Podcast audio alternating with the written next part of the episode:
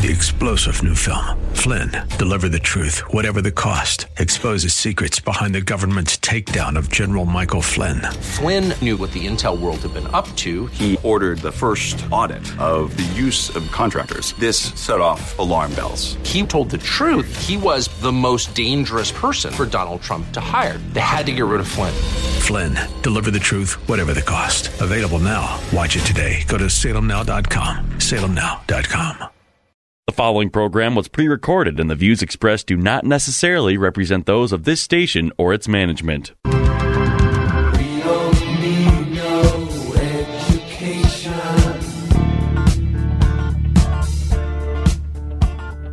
We don't need no thought control. Get ready to take notes because school is now in session. Tackling the biggest issues in education, this is Education America. Save the classroom, save the country. Here are your hosts, Headmaster Rebecca Hagstrom and co host Abigail Johnson. Welcome to Education America, where we are working to save the classroom so that we can save the country. K 12 education is the playing field where the battle is on for the future of our country. And as the 16th President, Abraham Lincoln, succinctly stated, the philosophy of the schoolroom in one generation will be the philosophy of government in the next. And how true that is, and what an appropriate statement before we start talking about a different type of classroom education, right? Yes, absolutely. And we are going to continue our conversation with Mr. Jeremy Tate. Uh, listeners, if you had a chance to check out our previous episode, Mr. Tate was so kind to join us for two. He is the founder and CEO of the Classic Learning Test. He's very involved in the development of classical education across the nation, really. He also is a participant with the Anchored podcast, which is the CLT podcast. I will say I have taken a listen to it and found it very insightful, as well as doing a lot of fun work on Twitter. His handle is at Jeremy Tate 41. And some of the really fun things that he puts on Twitter that I really enjoy, and we'll maybe talk just a little bit about why he does this, is he posts a lot of pictures of things that are beautiful. Beautiful mm. libraries, beautiful cathedrals. And so, welcome, Mr. Tate. We're so glad you're here with us, and maybe we can just talk a little bit about why are you such a proponent of truth, beauty, and goodness? Abigail, Rebecca, great to be back. And, and by the way, I love, love, love your intro music. Whoever picked that out is a genius. Well Thank done, you. That would be Rebecca. Thank you. It's funny because I don't think Abigail likes it as much as I do. Oh, I- oh no. oh, couldn't fantastic. It's fantastic. All right. Very good. Thank you for the compliment. We will take that one. We're, we're going to start fighting about it when we get off the air again. Thanks for picking up that one. Oh, but the words truth, beauty, and goodness are associated with the words classical education. And you have created this classic learning test. You see the beauty and the importance of a classical education. Why don't you tell us a little bit about why you're so passionate about it and, and really how you developed a love for classical education? Sure, yeah, and I, I always love hearing everybody's story because it's kind of most people discovered this as an adult or later in life. You know, I, there, there's a few kind of like second gen now people like you know Josh Gibbs at Veritas who grew up getting receiving a classical education. Uh, I did not. I mean, my mother, a uh, great classroom teacher, uh, French and Spanish. Uh, so I, I grew up, but I, I was pretty bored, you know, Yeah. in school. I think as a lot of students are, and I, in fact, I think that's inevitably what happens when you kind of rip the transcendentals out of education. Boredom is the inevitable result. uh, But for me, what happened was a couple things. One was uh, I was doing youth ministry, uh, 2007 to 10 at Annapolis uh, EP Church in, in Maryland, uh, and there were three or four groups of kids. One group was the public school group, another was a homeschool group. There was a classical Christian school uh, kind of group. They went. They all went to Rockbridge Academy. Oh, yeah. Um, And I, I only knew where they went. I knew nothing about this kind of education, but it was really notable um, that something was happening there. Just the way the kids spoke, the maturity level, their love, their genuine love for learning. Um, it was my kind of first exposure, and then really in seminary and, and, and being, I remember sitting in class. It was never the point of a class, but I, I, I left New York City three years in the inner city, thinking like, what are we doing? Like, what is the, Yeah. what is even the point of all of this? And um, and it struck me in seminary, like, wow, like almost every other generation, they were trying to do something almost entirely different, and their goal. Um, classical people call it a, a telos, right? Um, their goal was really uh, human formation. It was a cultivation of virtue. In fact, education was often just called formation for centuries. Like he's being sent off to formation, she's being sent off to formation. It was so closely um, tied into the moral formation of young people that it was it was called that. And you know, I was looking at what we were doing. It wasn't even closely tied or even touching on character formation. It was just a soulless, sterile kind of credentialing. Uh, get your diploma so you can go get your next one, so you can go get your your job. Um, and uh, yeah, so I, I started to take a real interest in the way other people were educated. Um, and you know, even though even to the point of starting CLT, I actually did not know much at all about this whole movement happening. Um, I, I was I, I have clear memories of tutoring students and running test prep classes and thinking, why do I have to go over for the 15th time this silly passage from you know some previous college board SAT test?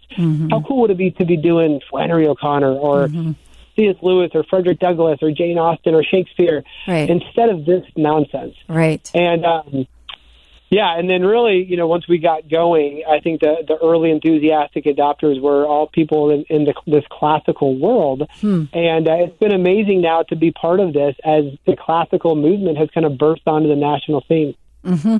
It's all coordinated at the very same time. I mean, it, I feel like you were really poised to take advantage of this growth in classical education that you weren't even aware was happening when you developed the test. That's pretty mm-hmm. interesting. Um, so I assumed that you had titled it Classic Learning Test kind of in honor of the classics and classical education, but it sounds like that's not actually the case. Yeah, you know, early with so many conversations early days, like what do we call this thing? And of course, we didn't go with classical because there's no Greek, there's no Latin. A lot of folks Yeah. think there there is. We're we're talking about kind of what happened with Coca-Cola Classic, right? Is like they had something really good, and then they they tried to mix with their recipe, and people were like, "Stop! What are you doing?" And they rebranded, and they're like, "Nope, we're going back." Coca-Cola Classic, you know, and so that's kind of how we came up with the uh, idea for the name. Got it. That's really interesting. Do you know that a long time ago, I, I actually suggested that for a marketing campaign for Liberty to have a postcard with all the class, classic Coke, classic rock, all the ways we use the word classic and classic education, going back to the best, the Yes. root, the best, right? And um, that's what it implies. So that is that's that's very interesting. I didn't realize that. But um, so going going back to your growing interest in classical education, you know, this is one of the things um, that I I have also noticed is that um, all of us that I'm aware of in in my circle learned about classical education as an adult, and it is really shocking because it's so effective and you know, as an educator, my background is different than yours. I was actually a speech pathologist. And so a lot of my training is in child development and cognitive development. And I was just so, I, I, I, I was completely sold on classical education by learning about the various stages of learning. So the grammar, the logic, and the rhetoric. Mm. And, and, and for me, they coordinate so perfectly with the way a child was designed to learn that I thought, oh my goodness, why isn't every child educated like this in this country? And of course, you know, there's a whole history as to why that's not the case anymore. But you, you pair that with the virtue and the idea of truth, beauty, and goodness. And, um, it, it is beautiful and it is so effective. And going back to how you first learned of it, you watched high school kids, or maybe they were even middle schoolers. I'm not sure. You were a youth director in Yeah. a church and you saw a distinct difference amongst the kids who were attending a classical Christian school.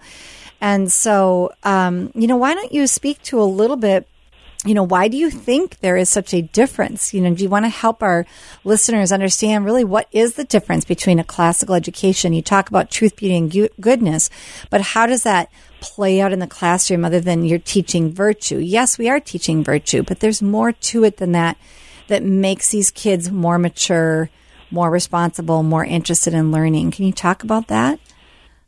Yeah, yeah, totally. And, and I, you know, I think about being in a the last couple of years. I was in a public school uh, environment. I, I would ask the students, and I, I think they thought I was asking them a trick question, and I was asking them because I didn't know, and I was coming to kind of just the point of just not just disenchantment, but kind of despair about what we were doing in this whole big, massive public school endeavor. And I would ask, why are we here? What's the point of school?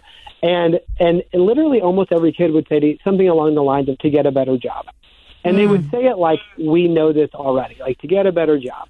And I, I would write up on the board just because I I had seen the quote and it really struck me. Um, what I hear is not exactly a Plato quote; it's kind of a synthesis, synthesis Yeah. from part of the Republic. That the object of education is to learn to love what is beautiful. And I write that on the board, and they're like, "Well, what does that even mean?" And we we'd start to talk about about that. Yeah, I mean the, the the the reason classical education is catching absolute fire right now is the same exact reason why you know Beauty and the Beast is it never dies and it's mm-hmm. forever popular. Mm-hmm. It's that this these kinds of stories, the stories that are classics, are the ones that in any context, any generation, any society, they so profoundly touch on the most universal aspects of what it means to be human that every generation mm-hmm. sees them as worthy of passing down to the next. Mm-hmm. And they're they're formative on young people in that way. And I think what we're seeing is is kind of like my experience. You know, people meet other people's kids who are receiving this kind of education. They're like, "What what are y'all doing?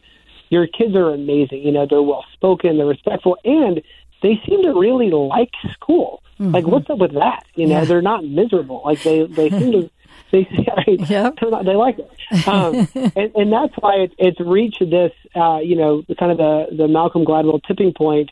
I think it, it's happening right now, um, in in a way. I mean, there's whole districts in Florida, whole districts that are are, are rolling out a classical track for every student, and we're talking about public schools. Wow. Yes. I read that Miami Dade County is thinking about doing this. Which, uh, if, if listeners, if you're not aware, we've mentioned Miami Dade County before, only because it it just for Florida, it is one of the more liberal counties Mm-hmm. in Florida. So when I read that article, Yeah. my jaw dropped a little bit. Yeah. Um, and what is interesting to me th- that I mean, obviously, it, it's probably quite new down there, but I'd love to see because some of the difference between what we would call a standard education and classical education is in classical education we're we're willing to state that it is not values value neutral. Um, which i mean really standard education what kids are getting in public schools it's also stating values but they will say we're not teaching values. But yet you do have to look at their curriculum and see you really are teaching values of some sort. So I, I've, I'm very curious to see how that translates w- when you're teaching it without Sure, yeah. a, a religious component. I mean, I'm sure they're figuring something out, um, but that I'm interested in that. Yeah, yeah. I had no idea that that was happening in Florida. Hmm. Yeah, and I think the way they're they're trying to do that is making a distinction between virtues and values. Sure. And the virtues, you know, at least the four cardinal virtues that you know the ancient world was able to agree on.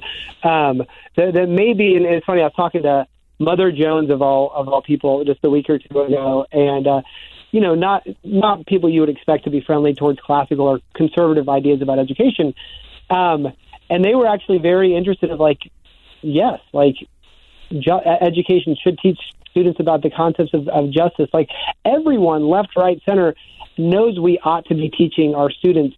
You ought to be patient. You're going to be mm-hmm. happier if you're patient. We're mm-hmm. teaching them these these character virtues that have been totally lost. Mm-hmm. Yeah.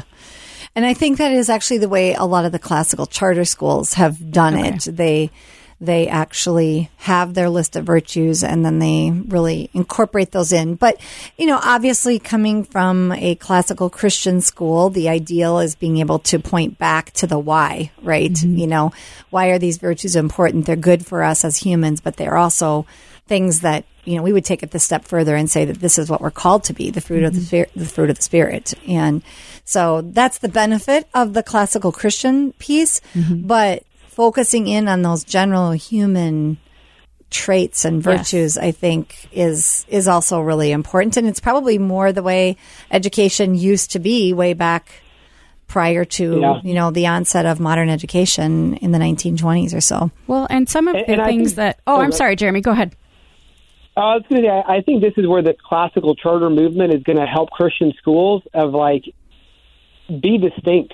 Yeah. And what's really different about you is not just classical anymore, but it's that you're classical Christian. Yeah. And so my hope and prayer is that Christ, classical Christian schools will double down and embrace feverishly their their Christian identity. Yes, yes. I know we do at Liberty. You know, we say that we are unapologetically Christian. And that is a big part of what we are doing. It's integrated into every subject. And, um, and yet the, the academic level is high. You know, it's, it's, it's not just Yeah. about the Christian values, right? So, um, and that kind of leads me to, were you going to, wait, did you want to say something else? Okay. Um, that leads me to the pre-conversation that we had, Jeremy, about, um, you know, a standard high school today, whether public or private, and even sometimes Christian, the focus often is on AP. And, you know, the, the Yeah. idea being, well, I'm going to take advanced placement classes because it's going to give me some college credit. Parents like it because it saves their, them some money as their kids go off to college. Uh, the colleges like it because, you know, their hope is that it's the, the better students that are taking those classes. And then the students like it because, hey, they can get out of some of their college time. And so it's sort of this, it feeds itself, right? Um, and it, and, and I think it's one of the reasons why it's still so popular, even though now we know that these kids are not mastering the material. Teachers are being trained through College Board to teach to the test. And they, as I like to say, they tend to be an inch deep and a mile wide. They're, they're not teaching kids how Yeah. to think. And a classical education teaches kids how to think. And so maybe, maybe talk about that differential a little bit. Sure, yeah, and, and I'm happy to talk about AP as well if that's helpful. I Yeah. mean, I, I think you know, if you think back to 20 years ago, it's hard to even describe how powerful kind of the, the AP brand was 20 years ago. Um, it was it was a huge deal, and not that many kids did it either. And if you Right. did, it was a big deal. Yeah. Um, and it's it's come on a very hard time, so we can we can definitely talk uh, more about that. Can you can you kind of restate that question actually? Sure. What I was saying is the traditional American high school, whether it be public, private, or even Christian, tends to go towards AP as their go-to rigor. You know, they think, well, this is going to be the rigor that we're going to provide at this school. We're going to, we're going to really promote AP classes. And what I was saying is it's sort of this, um, kind of circular uh, support because parents like it because they think it's going to save them money because the kids get college credit. The colleges like it because they think they're going to get smarter students, and then the students like it because they think that's going to release them from having to do four full years of college. So, but academically, just from a pure academic, not even going into the values that are taught in the AP classes, which I would like you to te- touch on, even just from a pure academic standpoint, it doesn't hold a candle to classical education. And so I would love yeah. to have you talk about that. Yeah, and, and some of the leading classical schools in the country, you know, place like Veritas in Richmond, I, I don't. I'm almost positive they don't have a single AP class, and and that's you know out of the gate that was a very principled, tough decision for them to make. Um, you know, but it's been that is more and more of a trend right now that schools that are really focused on academic excellence they either have none or they have very few. And if they do have some, it tends to be things like AP, BC, Calc, or something Yep, like that. that's us. But, and even yeah, it, that's right. Go ahead, keep Um, going. But yeah, even on the college side, they've they've really, really uh, very colleges now are giving you know maybe for a four or five, but but a lot of colleges have gone away from giving any credit at all now for AP courses. Yes, yes. And actually, I believe it was back in 2014, I read an article that Dartmouth was going to eliminate all credits for AP starting in 2018. And to your point, I think a lot of schools are following suit. And, um, you know, maybe you can compare that type of an education. If you're doing all AP, compare that to what you're getting in a classical school. Yeah, you know, and there's, you know, we believe as as classical education lovers, you know, we're all Pieper fans, and we we believe that leisure uh, is deeply connected to actual learning. And you know, the pressure cooker of like I'm taking ten APs and I'm going to get fives on all of them, and oh yeah, the kid also hates school and hates his life. I think that is a reality. Yeah. Like, uh, like everybody knows that kid, or we we all have have known that that student, and so uh, at great classical schools they're cultivating a genuine love for for for music and for art and for theater and for these things that we consider kind of the useless arts. And a really good classical school is hyper focused not on what are you going to do for a job, but on what are you going to do in the other, you know, 140 hours a week or, or whatever it is that you're not working. Uh, what are you going to do then? How are you going to live? What's going to make your life meaningful? And that's, you know, and especially as we- we're thinking about a world where AI is going to continue to disrupt work mm-hmm. more and more, we need to know what to do with ourselves. Mm-hmm, mm-hmm. and know that what you do in your high school years and or your college years um, I, I would say the vast majority of adults that i talk to you know you ask them what did you go to college for? What was your major? And are you using it now? Hmm. You know 90% of them are not they are not using it Yeah. now mm. Totally. Yeah. so, you know, parents, as you're thinking about, you know, what what do I want for my child? You know, of course, we want them to be productive, and I I would argue that classical actually sets students up for success because exactly what you said jeremy the world is changing it's very different now than it was 10 years ago and i i am confident that it will be very different in 2033 than it is Yeah. now and mm-hmm. and classical builds skills that help students become very adaptable mm-hmm. They, it supersedes an actual particular career. It sets them up for Th- that- success. that is one of the best ways I've heard somebody put it. It makes them super adaptable, and I, I think honestly that's been part of the secret sauce of why CLT's been so successful. We're mm-hmm. hiring St. John's College. They, they had no ma- they, they, there's one there's no majors there. It's it's liberal arts. It's a deep dive in books. We're hiring from Hillsdale and Patrick Henry and English majors and and and they're in, incredible. And they've had a, an immersion into classical education. But what it does is it makes them a certain kind of person, mm-hmm. which I think is what the world in 10 years is going to need more than any particular specialization. Mm-hmm.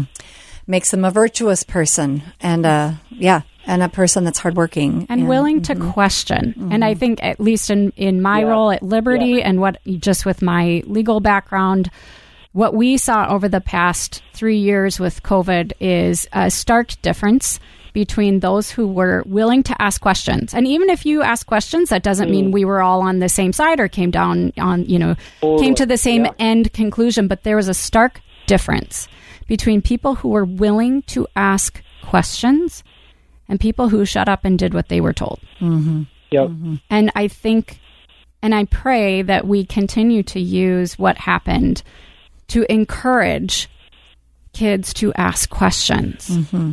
Ask questions why, and that is what classical allows them to do through classical works of literature and to realize, you know, guess what? You know, you're a real smart kid, but you're actually not the first person to ever come up, ask this question. Mm-hmm. People have been asking, you know, who are we? You know, what what is the nature of man? What is the nature of God if you believe in God? How do we, you know, is the human heart inherently good or inherently mm-hmm. evil? And how do we wrestle around with that? Um, those are things that we've been asking since the very beginning of time. And that's what classical allows students to do so that someday it's very normal for them to simply ask, why? And, and I'm shocked at how few people are just willing to ask why. Yeah, how few people. hmm Yes, I'm gonna I'm gonna I'm gonna go a little lighter from that because that was excellent. Um, but I wanted to point something out, Jeremy, that I think you are probably noticing as well because I think you wrote an article about this. Is that you know college entrance um, is one of these things we're seeing a lot of colleges struggling with enrollment in the last couple of years, especially some of the small private Christian colleges. Yeah.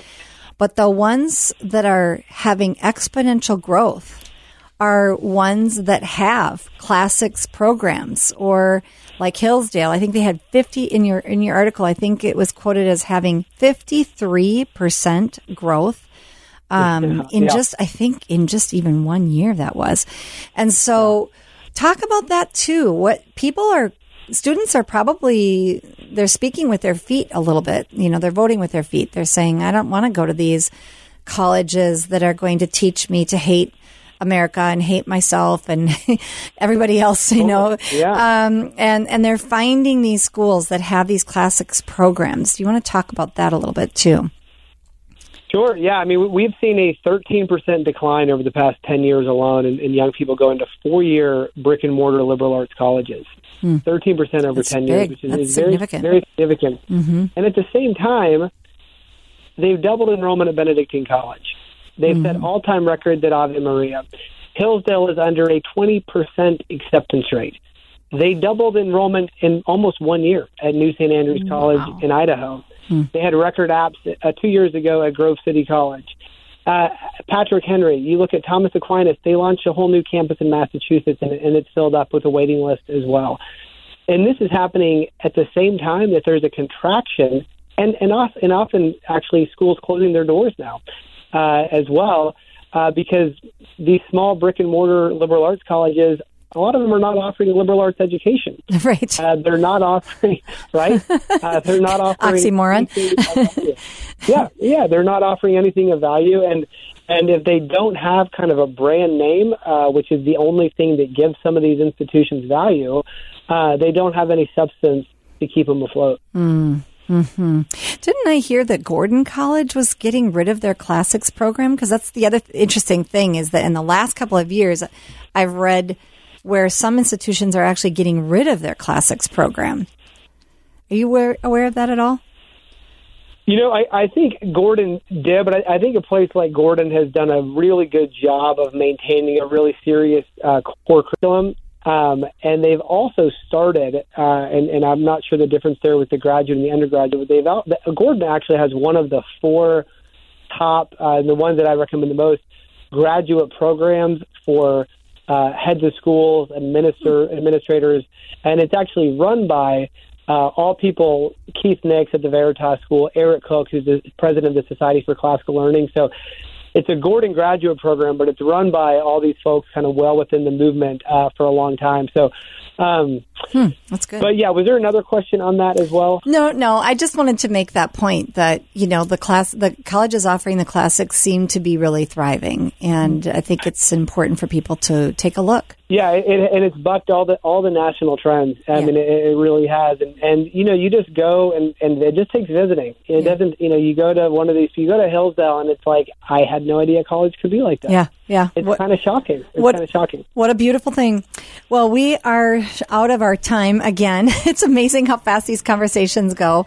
Uh, but Jeremy, thank you for joining us today to talk about classical education and why it is really taking off. And last week joining us on the Classic Learning Test. And you can follow Jeremy Tate at Twitter at, at Jeremy Tate, 41. 41. There, we go.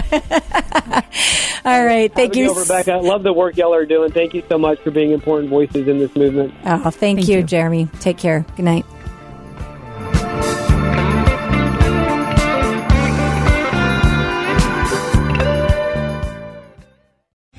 Three star general Michael J. Flynn, head of the Pentagon Intelligence Agency, knew all the government's dirty secrets. He was one of the most respected generals in the military. Flynn knew what the intel world had been up to. He understood its funding. He ordered the first audit of the use of contractors. This set off alarm bells. The explosive new documentary, Flynn, Deliver the Truth, Whatever the Cost, uncovers the facts behind this scandal. Flynn told the truth. He was the most dangerous person for Donald Trump to hire. I find out the worst enemy that I'm going to face in my life is right here in America. They took my assessment and they wanted me to change it. And I was like, I'm not changing it. They had to get rid of Flynn. With in depth interviews, archival footage, and never before seen personal records of the man behind the headlines. I just felt like I was drowning. Flynn, Deliver the Truth, Whatever the Cost. Available now. Watch it today. Go to salemnow.com. Salemnow.com.